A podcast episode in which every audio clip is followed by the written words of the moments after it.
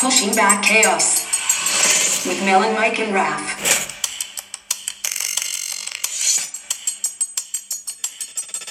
Welcome back to another episode of Pushing Back Chaos with me, Melon, your favorite, the one with the best accent. And let, us face it, nobody likes the other two. It'd just be, you know, it'd be great would be if I just did a solo episode and just rag these two idiots out for like an hour. I reckon we get the most ever positive votes and positive feedback.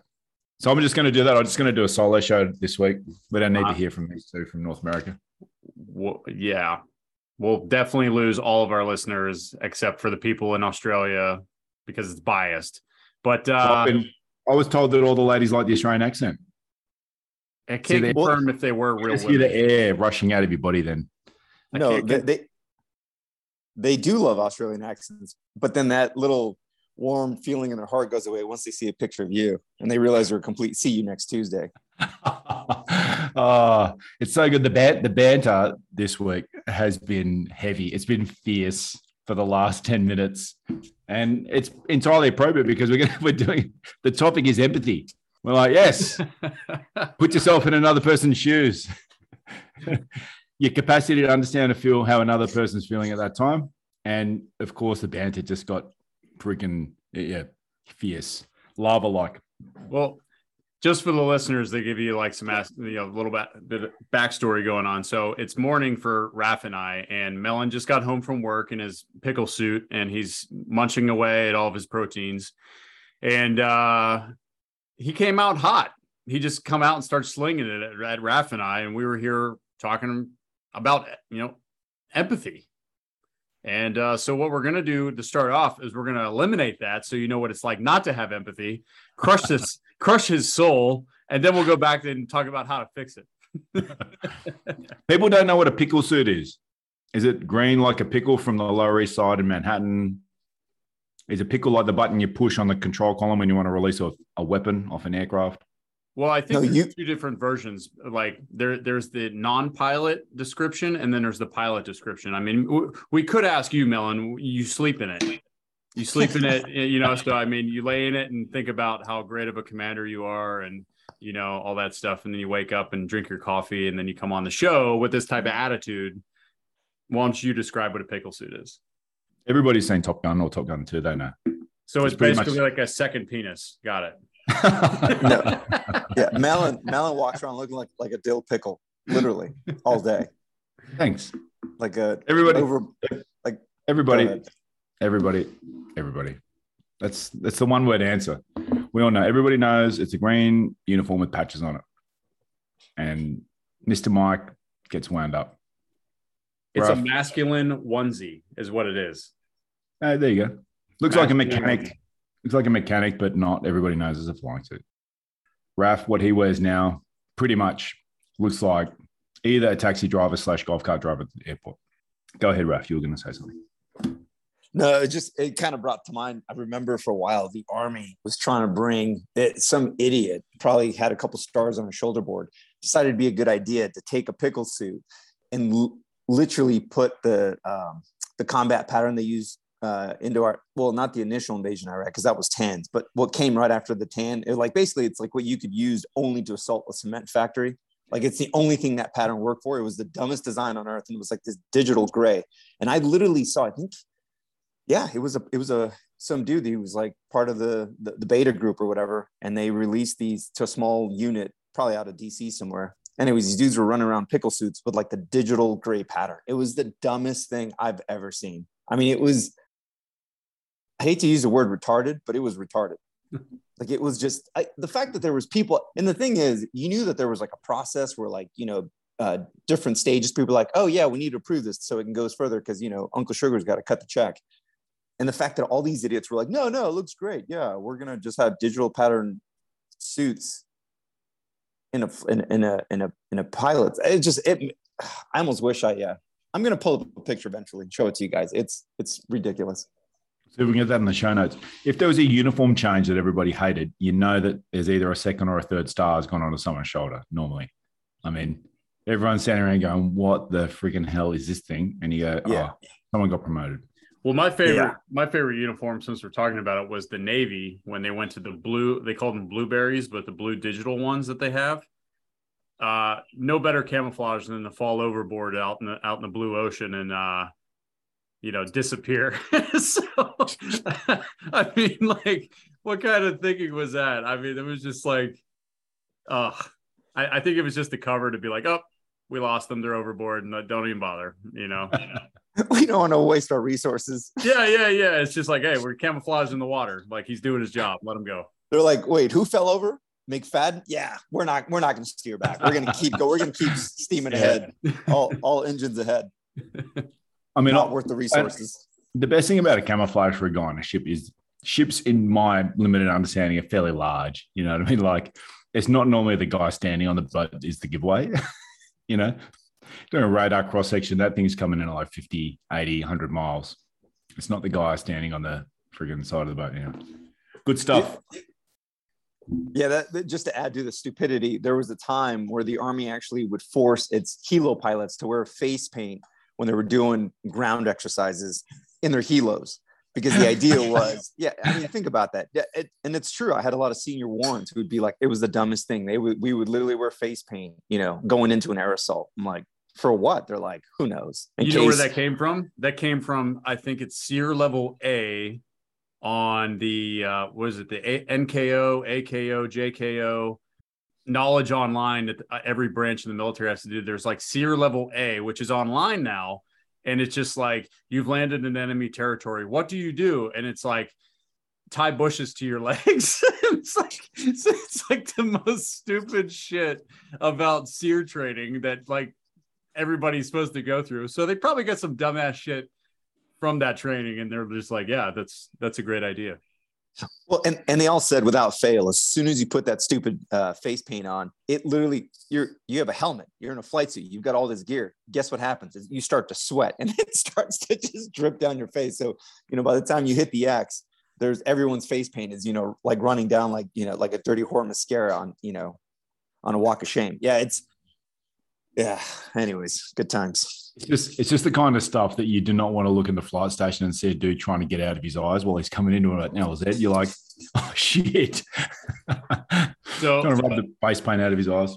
random random story just literally popped in my head. I'll share it because it's pretty funny. Since we're talking about uniforms, I don't think we've ever talked about like official uniforms or marking. All right. So I was in uh, Southeast Africa uh, on the continent in a place called Malawi.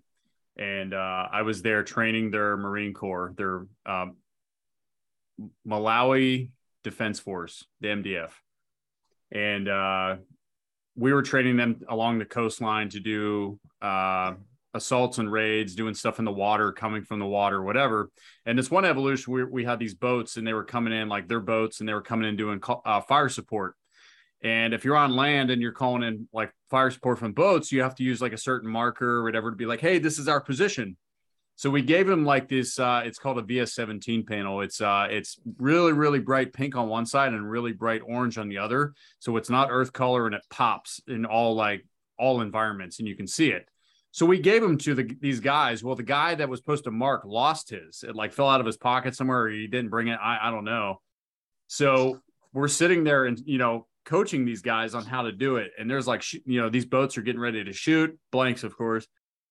And uh, I was like, "Hey man, you need to mark. You need to mark. You need to mark." And I've never seen this before. I was like, "Where's your VS 17 panel?" And he's like, "Oh," he just shrugs, like he just panics he pulls it he turns around pulls his pants down he's got these bright ass red boxer shorts on and just bends over and moo- moons the boats and the boats see it and say, say hey, we see your mark and they start shooting. I, I've never laughed so hard sitting there and the whole the whole group's fucking howling. And this dude's just confidently he's not even laughing. He's bent over with his red his his red boxer shorts down to his knees just bright as shit standing in the middle of the, the wood line facing the water. And oh my god dude i was like i wish i would have recorded that that was hilarious uniforms mean everything oh my god. africa what an animal we, we, have, we have a great we have a great saying in africa what makes sense is nonsense. There's a lot of my time there. I'm just saying, like, I'm not beating anybody down in particular. There's just stuff that does not match with Western philosophy and planning and ideals. And It is just completely 180.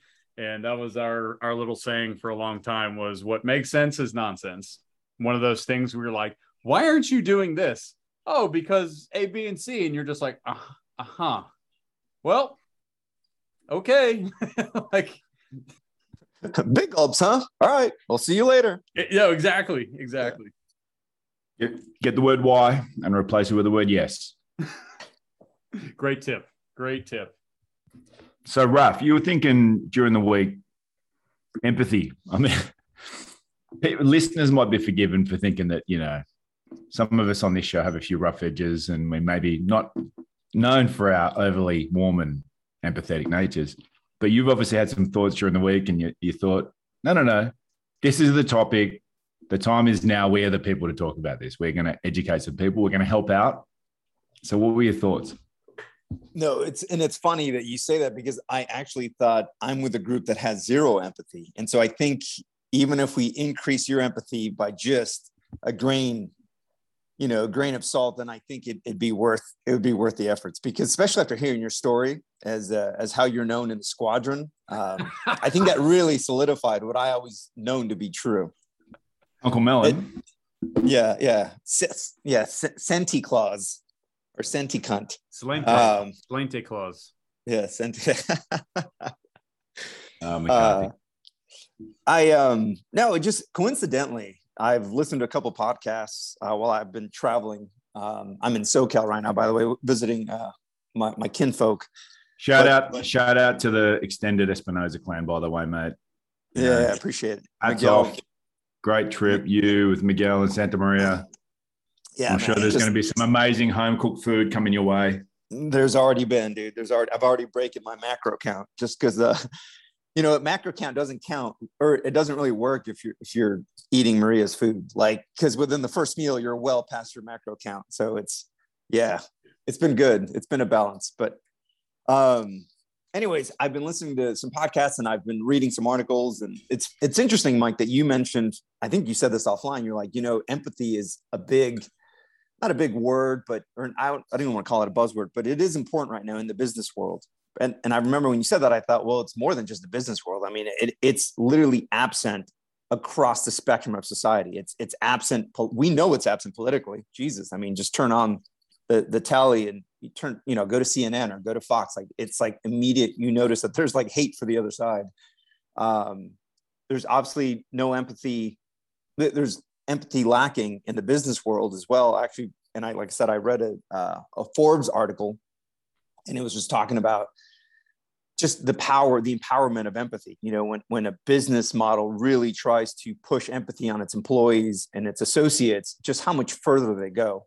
Uh, and it just kind of showcased a couple of like really great companies that have been trying to use this kind of formulated framework to really integrate it into like their day-to-day operations and how much like how much everything's just like increased tenfold you know not like they have less turnover usually there's more um, uh, like better interaction you know uh, better intercommunication between groups. There's tighter niche. Like it suddenly becomes this like family environment right? Where it's like people will go above and beyond to help their what what normally would you just call an associate right? Because if someone's an associate, you're going to only, only do enough to help them at work. But they started realizing that once this, these things were implemented, they started to to like help each other outside of work, and they started to like really know each other and really you just make those you know those Herculean efforts to just go above and beyond. So I thought that was interesting. And then kind of to tie all that off on the way into to LA to visit my folks, I was listening to a podcast just because we talked about uh, Wes Watson with uh, Nick Grossi the other day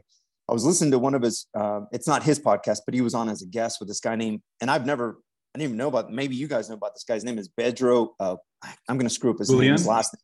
Yeah, yeah, yeah, yeah. exactly. Yep, yep. That dude's a savage, man. That guy. Yeah, he's he's unreal. I'm actually, yeah, I'm surprised it's taken me this long to know who he is. Um, but he said something specifically towards the end that really caught my attention. I actually backed it up and listened to it like three times, and, and he was just basically talking about his when he realized that he had actually reached the real level of mastery, was not doing all the other stuff, you know, not making millions, not waking up at five in the morning, not, you know, taking health and, and fitness seriously.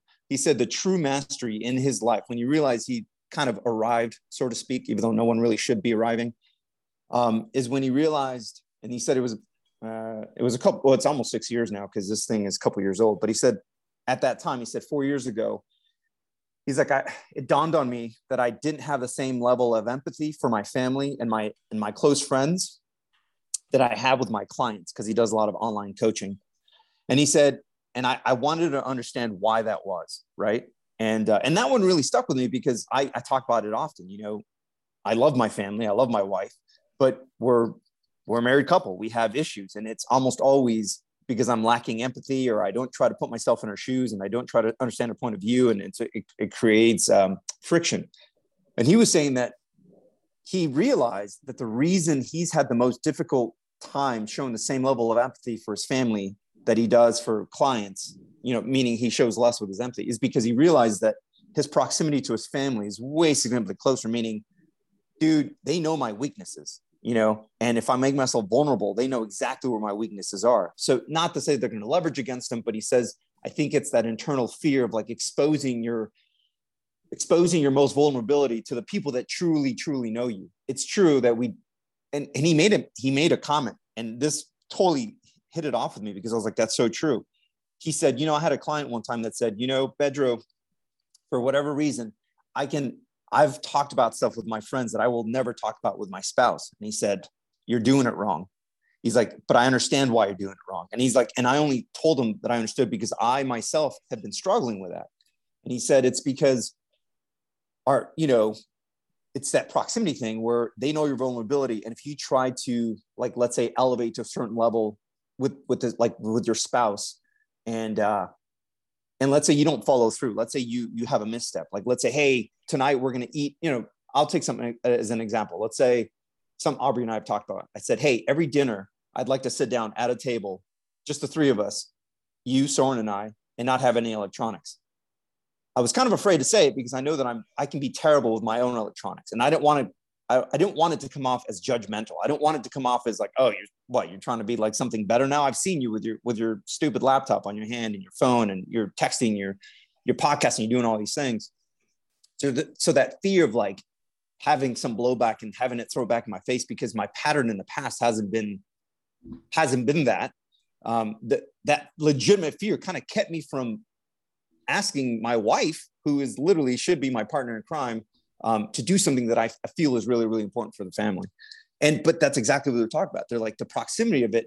You know that that person knows your biggest failures, right? And whether they do it directly or indirectly, that stuff gets thrown back into your face. And that usually is what keeps you from showing the most empathy because it empathy really at the end of the day, especially in in the sense of a stoic, is um, vulnerability. You know, you're exposing your most vulnerable side in hopes twofold in hopes that you understand that person right? Because you you really want to put yourself in that that person's shoes that person's mind. But it's also um, making yourself most valu- uh, malleable so that you can hopefully understand that other person's experience as best as possible even though it's you know it's easier said than done. Um, but yeah yeah anyways it, it's I, all that stuff kind of came together as very congruent. I was like damn that's a that's something really that should we should be talking about Rev, I think that you hit it on the head and I really liked your example about talking about proximity and vulnerability about the closest people know your failures and your most intimate feelings of where you fell short. And you know, you know, you know, I know what I fall short in or things that I struggle with or whatever. And when I share that with the closest people to me, the last thing I want is to be attacked for it. You know what I mean? And it, and it makes you like ball up. Um, but you know what you're talking about the definition of empathy shouldn't get confused with sympathy right? Because some people try to say some things and you're like oh you just want sympathy. You just want somebody to feel bad for you. Uh, the difference is empathy is you've experienced the same thing someone else has or similar and you're like i understand how you feel.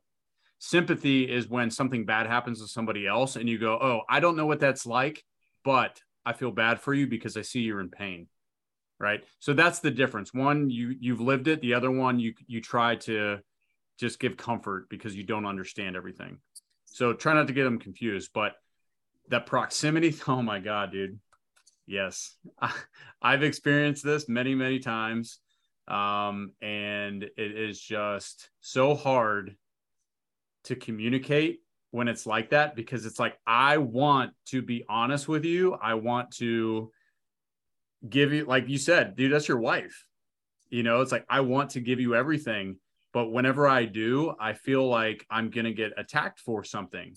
You know, and like you ain't got to tell me I, I made a mistake in the past or that I've had something in the past where I fell short. We all have you know like raf you could be telling my story right now i just like how you said it you know like yeah, I know I do nine out of 10 times I do this, but it's like, but this one time I want to put in the effort to take the phone away at the table. So I hope you can feel that and understand that. You know, like, man, and insert blank here, you know, and Yeah. you can fill it in for all of us.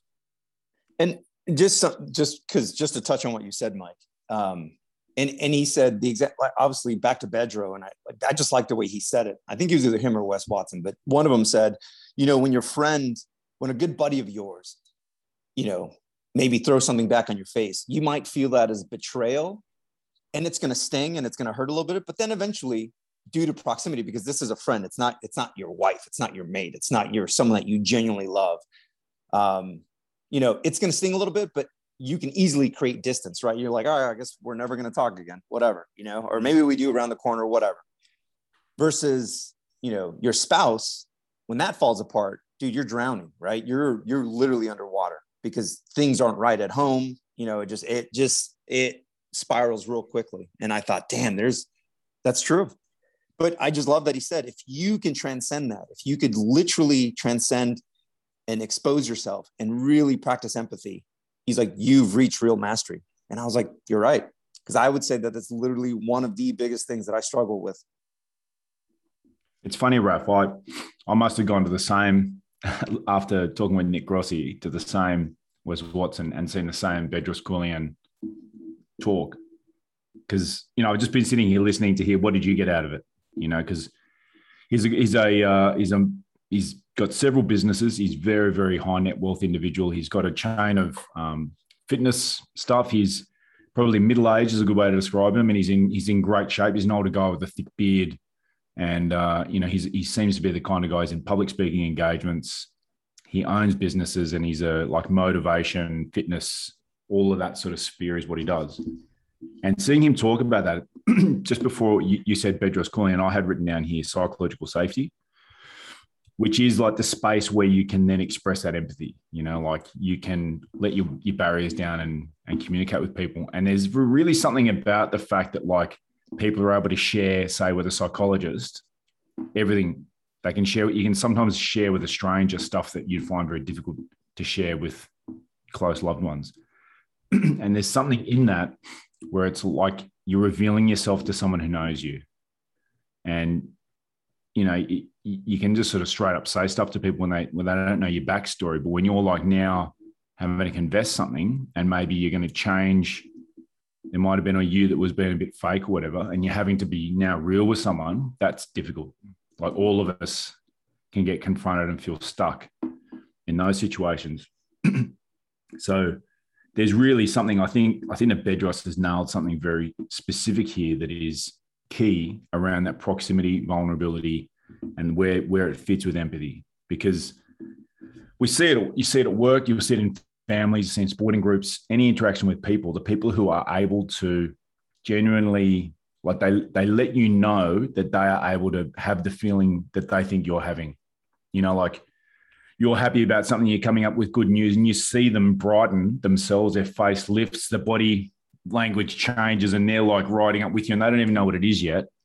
Or the same person when you're like, you're sort of morose and you've had bad news and you, you're letting them know that there's some, been some bad news inside the family and they're already like letting you know that they're feeling that they know that feeling.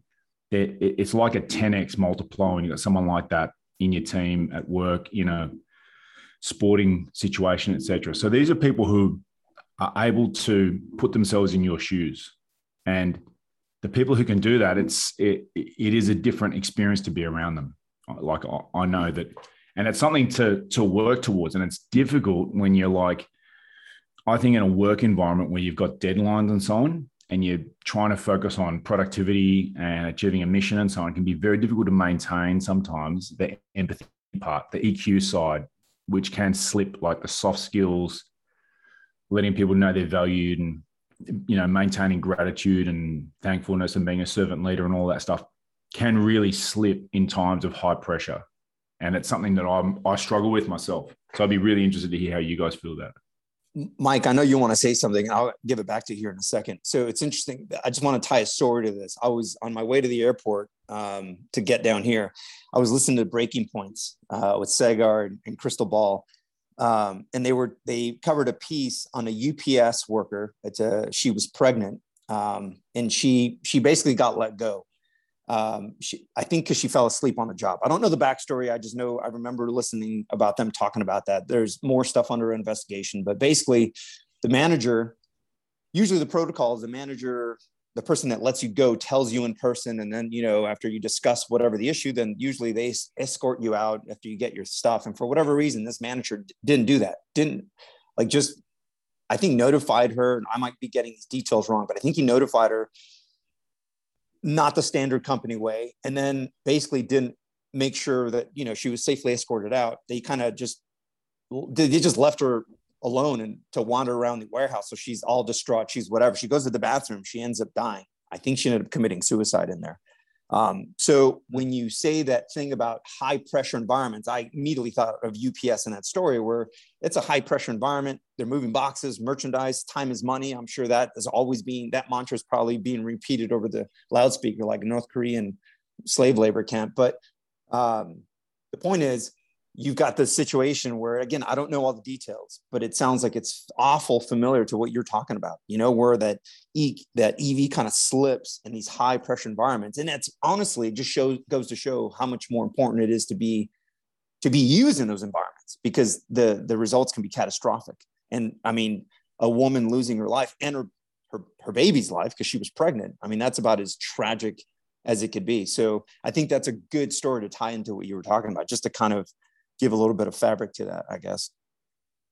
That's uh, it's a pretty sad story to hear that. Uh, I, I, that's more sympathy. I, I I couldn't imagine. I never experienced that, and I never will. But I couldn't imagine that, man. What uh, what was kind of brewing up in my head is, I think, for men especially, practicing empathy is so hard, or having empathy given to you, because everybody you know, thinks that men have it all together, that we're supposed to be right all the time. We can handle everything. And uh, I'll openly admit the hardest times I've ever been hurting, like emotionally, have been when I've tried to be empathetic or open myself up emotionally to somebody and just pour my literally pour my heart out to them. And it's just like they just smile and grab it and just stomp on it on the floor, you know. And was that, me? Like, was that me at the start of the call? No, Melon. We couldn't even understand Melon. His internet was all jacked up. We, we told him he sounded like he had kangaroo shit in his mouth, and like we were like, he, he wasn't even ready. He wasn't even ready for the day. The kitchen, eating his food, eating his protein. Didn't have his microphone hooked up. He's in his pickle suit still with kangaroo shit in his mouth. Like we're like, dude, are you professional at all? Like, do you just leave the work environment and come home and just like fuck it? Like, what happened to you? Anyway, empathy. moving on. I digress. As Raph like empathy. The the listeners got to experience a little bit of empathy. Then you know all, all the audience, all the audience needs to know is that Melon has a show notes this week. That's all people need to know. You're damn right he does. but all right, so now I want to take it back into the valley here. No, but some of the, some of the worst times I've ever been hurt is when I've tried to open myself up and express my feelings as a guy. Um, most of the time, I'm gonna be 100 percent honest with you. Uh, most of the time, it's women that that hurt me the most. You know, whether it's it was uh, you know my my ex wife or somebody I've I've dated or like been with anything like that. That's that's been the worst pain is when I'm like, hey, here you go. I'm gonna let you see this side, and then it's just a bombardment of hard shit. You know what I mean? And then instantly, what am I gonna do? My my, my wall's going to go up, my shell's going to go up. And I'm like, well, fuck, I don't want to do that again. You know, like I, I tried being real with you and honest. And instead of instead of like looking at me and like giving me a hug, saying, I'm so sorry, I understand. I've been through that. Um, let's figure this out together. It's it's it's a well, why do you feel like that? Like, is there, you know, blah, blah, blah, blah, blah. And it's just like this bombardment. So, whoa, that's not, I'm not trying to create a problem here. I'm trying to open up to you so you can understand what I've been through or where I've come from or what I'm feeling, you know, and it's just, uh, it's not healthy. Um, that, that's been the hardest for me, man, you know, and we talk about our high profile jobs and the outside perception, you know, it's just like nobody would ever think about this you know, special ops guy coming to you and being like, "Hey, I'm broken. I don't know how I don't know how to feel anymore. I, I don't have direction. I feel lost. I feel alone by myself. I can't sleep, you know, and I don't I don't know what to do. Well, well, you must be really fucked up then because you're a piece of shit. And you know, SF guys, they got their shit together and blah blah blah blah blah. It's just like, okay, you're not listening to me. Like you're really not listening to what I'm trying to explain and let you feel uh, that is very serious. It's very deep. And um, I see guys get shut off a lot. I see women console each other more. Um, I see a man being a protector, like I think we're meant to be. We were built to be a protector of women and children. Uh, so when you see a child that's struggling, uh, if you see a woman that's struggling, we're instantly we should be there to be like, hey, what's wrong? how are you why why are you hurting what's wrong and and stand up and be the man um i don't think it goes back the other way as much and it sucks. Go ahead melon. Thanks for sharing that mike. That's all pretty heavy right? And it, and it's true. I will also say on the flip side this is not obviously to do with you but a lot of people who've been hurt like when a guy is shit like the man of the house or a person in the street that that can really leave a lot of scars for people. So when men behave badly as well, there are a lot of victims who really suffer, and it can be lifelong damage that's left behind there. So, like, I'm sorry that you've had those experiences, and I think, I think part and parcel of having a relationship with people where you, like in those intimate relationships, you you cannot have those relationships work and maintain a wall between you, and when you lower that wall and you share yourself, you by virtue of the relationship are exposing yourself. And that other person has a lot of power, you know, and trying not to hand that power over and being tentative like that fucks up a lot of relationships too. You know, people not able to communicate, not able to open up, not able to expose themselves, you know, emotionally crippled. Like nobody wants to hang around with someone like that either. And so, what's the answer? It's difficult, you know, to be able to resolve any trauma that's occurred and then you know walk forward to the next relationship square your shoulders and open again you know and, and give it a go. That's the only thing i've seen work. Um, let's let's talk about some things like what are some ways say say we have a situation like that you know what i mean? Like what can the three of us bring out about how to fix that you know? Like how do you move forward in these different you know businesses personal relationships at work like what are some things that we can do? And then also maybe ask other people to do like how do we communicate that the best way? If you're happy I'll, I'll, one that has always worked for me and that i've seen other people use really well is a line from stephen covey who wrote the seven habits of highly effective people an amazing thought leader christian man an amazing person and it's seek first to understand and then to be understood. And I think a lot of people come into interactions with like they've got a point they really want to get across, and that certainly men are really can be really focused on our goal. It's like I need to let this other person know this key bit of information, you know, where they went wrong or whatever it is, because we're talking about an emo- a relationship. And if you're able to shelve that and start with, I need to understand this other person's point of view because they're a rational actor as well, and what they're doing is is coming from something like it. What they're doing is congruent with their belief and the way they see the world. They're doing something that they think is logical. If you start from trying to get that part understood first in a relationship, in a workplace, and then when you've got their point clearly, often there's a space now. They they are not in like opposition to you, also trying to get their point across. And like, I can't lose my place here. I've got to transmit first. When you've been able to step to the side and draw that information out, then there's often a space, a natural space where they now will ask, like, what is your side? And you're able then to get your bit across. And it's after that's occurred that I've had success, that there's been you know, like maybe I've been going in there thinking I know exactly what the problem is and what the solution is. And something else has become apparent when I've really got the other person's side. So that the bit at the start is like assuming that the other person's a rational actor, that they've got some information you don't have.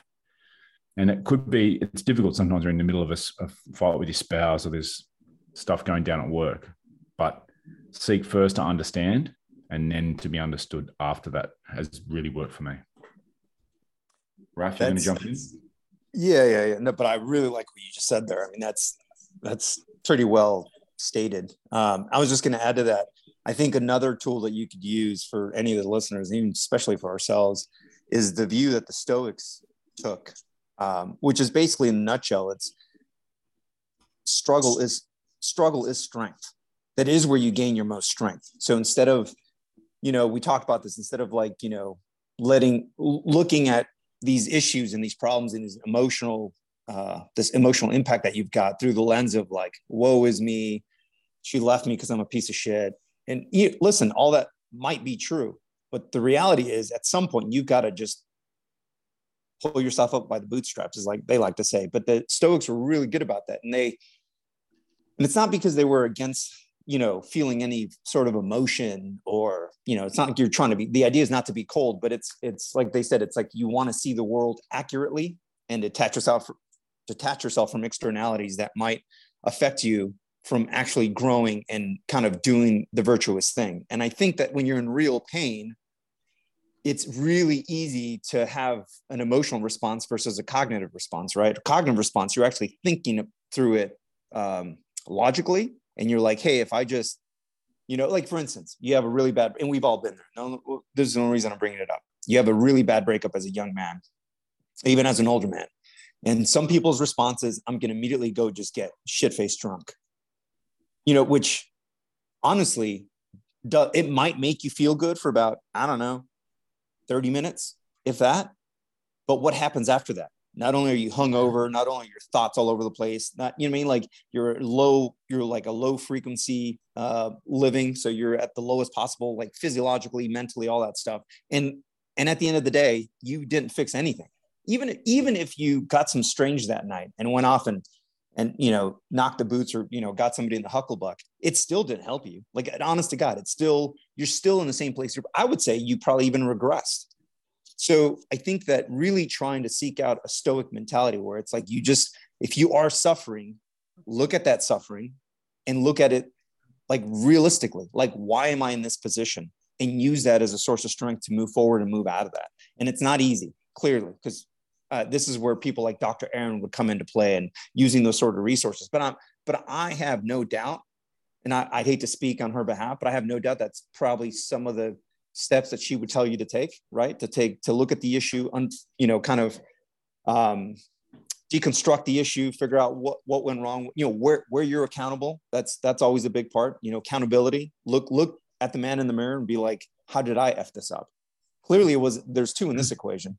So, um, anyways, yeah, I honestly think that looking at the world and looking at the, the world's problems stoically is probably a really really good start for everybody and i think that would be a tool that i would use that's great. Um, you know, I, I have an example of, um, you know, just sitting there like trying to communicate, and we're talking about, you know, you, you have to be able to send and receive, and both people need to be able to do that in a, especially during like a, big issue, right? If you're if you have some type of issue and it's coming out and you're just like, oh my God, you know, like why, you know, like Raf said, like, why did you go out and get drunk last night? What, what's wrong with you? And like, I didn't know where you were and this, that, whatever.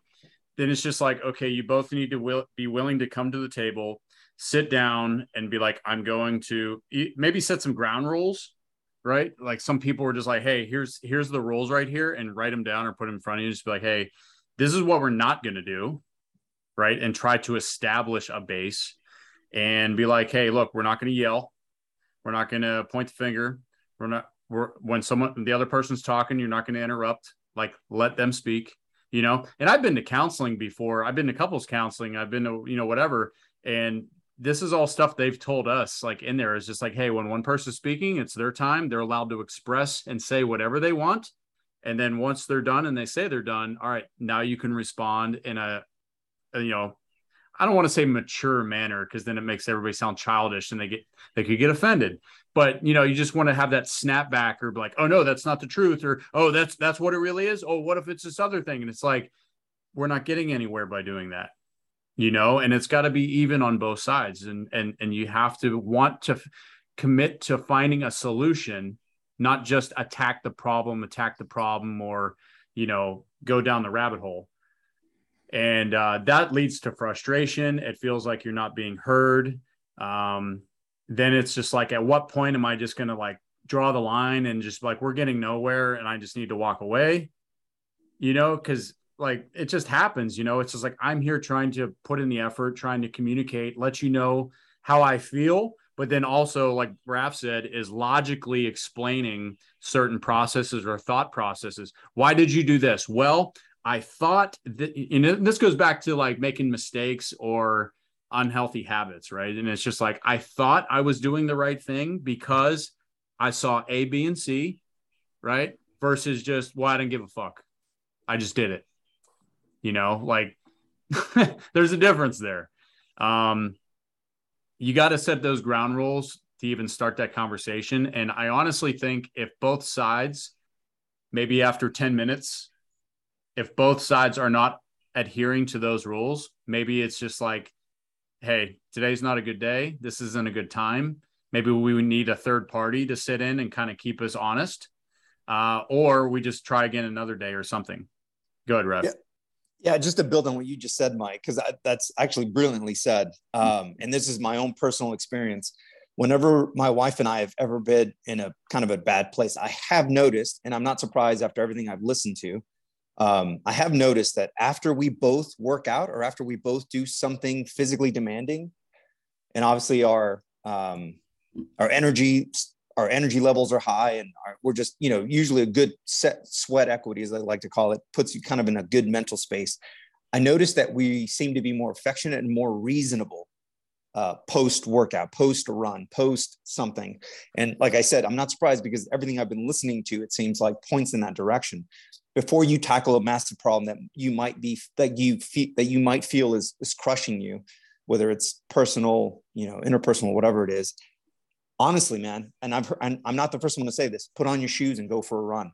Knock out. You know, Wes Watson says he in prison whenever he was dealing with like massive issues, he would literally just fucking literally start doing like 300 burpees. He said by the end of those 300 burpees, you, your mind is so focused on just functioning at such a high level that you not only are you able to deal with the issue, but whatever the issue is, most likely went away, right? Because of that um, that dopamine kind of sense of like you're elated. You're you're you're just at a higher level mentally physiologically physically. Um, I, I, honestly think there's something to that. And I, am not a scientist. Hopefully and i'm sure hopefully uh, andrew huberman talks on it so i can i can be like look dr huberman said it too. Like and it just kind of uh, validates what i'm saying. But i have noticed personally that when my wife and i do go out for a workout or even a walk right? Even if we go walk and I come back because I've done this before. I'll just go walk the property. I come back. I'm in such a better space and I'm able to receive whatever it is. And I and it's interesting because you, mm. Mike, you just said sometimes you get criticism and it's like you're being attacked. And I and I have noticed that when I go get my my blood flowing and I come back, I don't see her critique of me as an attack, and I see it more as like her just trying to be honest. It's interesting. Even my perception of what she's trying to tell me changes, right? Just because I'm at such a better state. And I think there's something to that. In those states, especially when it's in your intimate relationship, the th- the threat, and like I've heard some evolutionary psychologists talk about this, the threat that you're getting from that other person is like it's at the, the same level of threat as death because it's like procreation and an evolutionary scale. You are being judged, and you are not going to be pro. Your DNA is not getting passed on So it can be massively visceral, the feeling and the reaction, the cortisol and adrenaline and everything that's hitting the, the body and the heart rate. And you're in that fight or flight. And you're not going to be making good decisions. You're not going to, you're most likely not going to have the logical part of your brain functioning at its best level. And so that advice that Raf is giving here of getting out into a physical environment, at least changing the, the space you're in, getting out of the room or the, the house or the car, going for a run, get hit in the gym, gives you a chance to burn that stuff off, shift your state, and come back in with a clearer head. And you know, my mum used to yell at us all when we were when we were teenage. The three McFadden boys it was always, "You need to go for a run around the block," and invariably you're in a different state when you came back. One of the things I wanted to add as well was another way of looking at this is the internal versus external locus responsibility. And that just means whether you see the world as being something that occurs to you from the outside or whether you are the one who's in control of your world and whether you're the one causing it. And in nearly every area where there's a breakdown, which is, you know, what we're talking about here, a restoration of uh, a relationship after some some negative interaction, there's got to be some part of it that you can think about logically, pardon me, and you can take responsibility for. And it's not like making some BS up and taking responsibility for someone else being a a POS or whatever, but there'll be there could be some element in you the way you behaved that you set them up or you triggered them or that you were not you know being your best person or you're in a reactionary state and got triggered and, and said some stuff. And if you're able to start from where is the part i can take responsibility for often that is the opening of the conversation that the other person may have been waiting for and you've just created a space now for the conversation to flow like I know that anytime I've had a negative interaction, the ones where I've been able to take that first step and initiate some kind of an apology and take responsibility for a bit, it's always flowed into an amazing interaction afterwards. And and I've never not had a reciprocation of them then saying, This is the bit that I did. You know, and it's but I've had to leave the environment. So I've used a bit of what Raf has just said. You know, I'm sitting there stewing and I'm like, man, this person's a so and so and all the rest of it. And I've, you know, gotten on my bike and done some exercise and been in a different state. And I'm like, oh, I'm such an idiot, you know? And it's like, doesn't have to be a lot longer later. You're just not in the same place. You haven't been having the mind churning over that same negative thought. You've given it a chance to break that sort of let the CD skip. You've given it a bump. And then boom, the natural natural thing often is right. You know what? There's something here. I've been a total uh, douchebag. I'm able to just take responsibility for this bit that's in the space, and then boom, they take some of their bit, and now you're able to sort of get back in a flow. So that's something that's worked for me. And I think that's such a problem.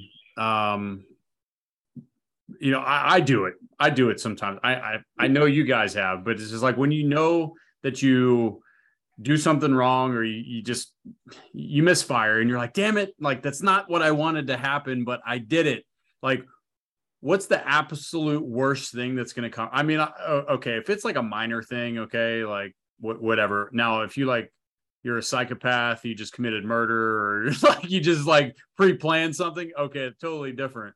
But like your daily life, you know, if like, oh shit, I forgot to do this, or yeah, I didn't do that, and and and then you're just like, okay, what's the worst thing that's going to happen when you stop and say, yeah, you know what, I messed it up. It, it's one when you just finally say it, it's like a relief, right? It's just like, oh yeah, it's it's out there. You're not bottling it up. You're not trying to, you know, put a different name on it or whatever. Um, and, and you're just like, yeah, I, I, can just let this out. It feels good. And just like, yeah, I messed up. Like I do it at work all the time. You know, like last last week I was training with my guys and I went in and I knew I was I made a wrong call. And as soon as we were done, I was like, yeah, you know what? I should have did this instead. Like that's JV of me. Like I don't know why I did that, but I should have went over there. I was staring at it and I should have went over there and I didn't do it. Like, damn. Just putting it out there, like guys hear it and they're just like, okay, hey, he knows what he did wrong. He acknowledges it, and he's not pointing the finger at anybody else. He's not, he's not running away. He's not being, he's not being toxic. He's not screaming. He's not, you know what I mean? Like he didn't point out anybody else's deficiencies to cover his, his own. He was just like, hey, yeah, he's there. And I really try to do that. Do I hit the mark every time? No. Like it's just realistic. I I, I really try. So like I, I always tell my guys, hopefully nine out of t- ten times you're gonna see me show up, be present, be open, be it like admit to my my my failures, uh, praise you guys in victory. Like I'm I'm in it and around it. But yeah, I'm gonna have that one time sometimes when it, when I don't meet the mark, whether I had a bad day, whether I'm emotional and I allow my emotions to take over, uh, or whatever. Like I'm not the perfect robot, you know. Like one time you do it, you know, like I think Melon, you talked about when you taught that dude weightlifting. It's like, oh yeah, how long do I have to do this for? Oh, just the rest of your life. You know, sustaining that is hard. Sustaining anything is hard because life happens, different things happen, emotions happen, pain happens, um, all of it. And just having somebody around that's willing to just go, okay, hey, you can tell me whatever you want and we're going to be good. You know, that's how I feel with you guys. You know, why I can literally open up and talk to you about anything is because I know you're not going to run. I know you're not going to go, well, you're the biggest piece of shit in the world and I've never done anything wrong. Uh, and just attack me until I'm being like instantly, well, I, I should talk to you because you're, you, you guys are like my big brothers, but I don't want to talk to you because whenever I do, you guys snap at me and then you accuse me of things maybe I didn't even do or wrap things around or well maybe he's doing that too or maybe he's doing that and you're just kind of like well shit no I didn't do any of that. I literally just you know did one thing and you guys are bringing the world on top of me. Like I don't I don't want to deal with that. You know what I mean? So it's it's the for me it's the give and take the listen to send and receive. That's so massive. If you can't do that you're you can't have a conversation. You can't have empathy for one another. You can't have respect for one another you know? Go ahead melon. I think one of the key things when you when you are feeling stuck in a relationship is in any interaction work family intimate relationship friend mate supporting relationship etc the other person is probably feeling just the same way and if you can try and exercise a bit of this empathy and make that effort to try and see the world from their perspective, there can be a, a big shift where you're like, well, they're probably seeing me in this defensive mode, you know, refusing to agree to something, whatever it is, you know what I mean? Like, how am I coming across to this other person right now? And then that can that can just help you find that that little thing that if you take responsibility for it, that can just create that space because all of us are looking for these.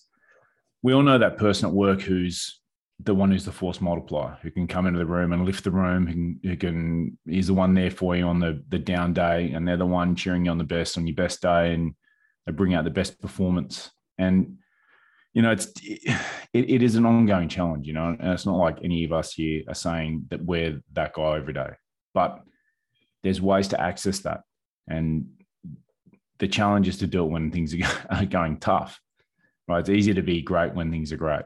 And, and it's always only what you like on your shittest day that is what counts because the rest of it's just, you know, freaking donuts and coffee. And of course, you of course you're great that day. Yeah. So, hopefully there's a few points that we've hit here where it's things that have worked for us. You know, how do you create this ability to appreciate the other as a human being? Raf talked about Bedros Keuilian and the empathy he can have for a client that might exceed that with his closest family and friends because they know you're failing and that proximity vulnerability sort of sliding curve. There's um, discussions around work when there's productivity pressures on how do you maintain people skills or soft skills in a time of work pressure. There was some uh, stuff around the Stephen Covey seek first to understand, then to, then to be understood and start with seeing the person, the other person as a rational actor.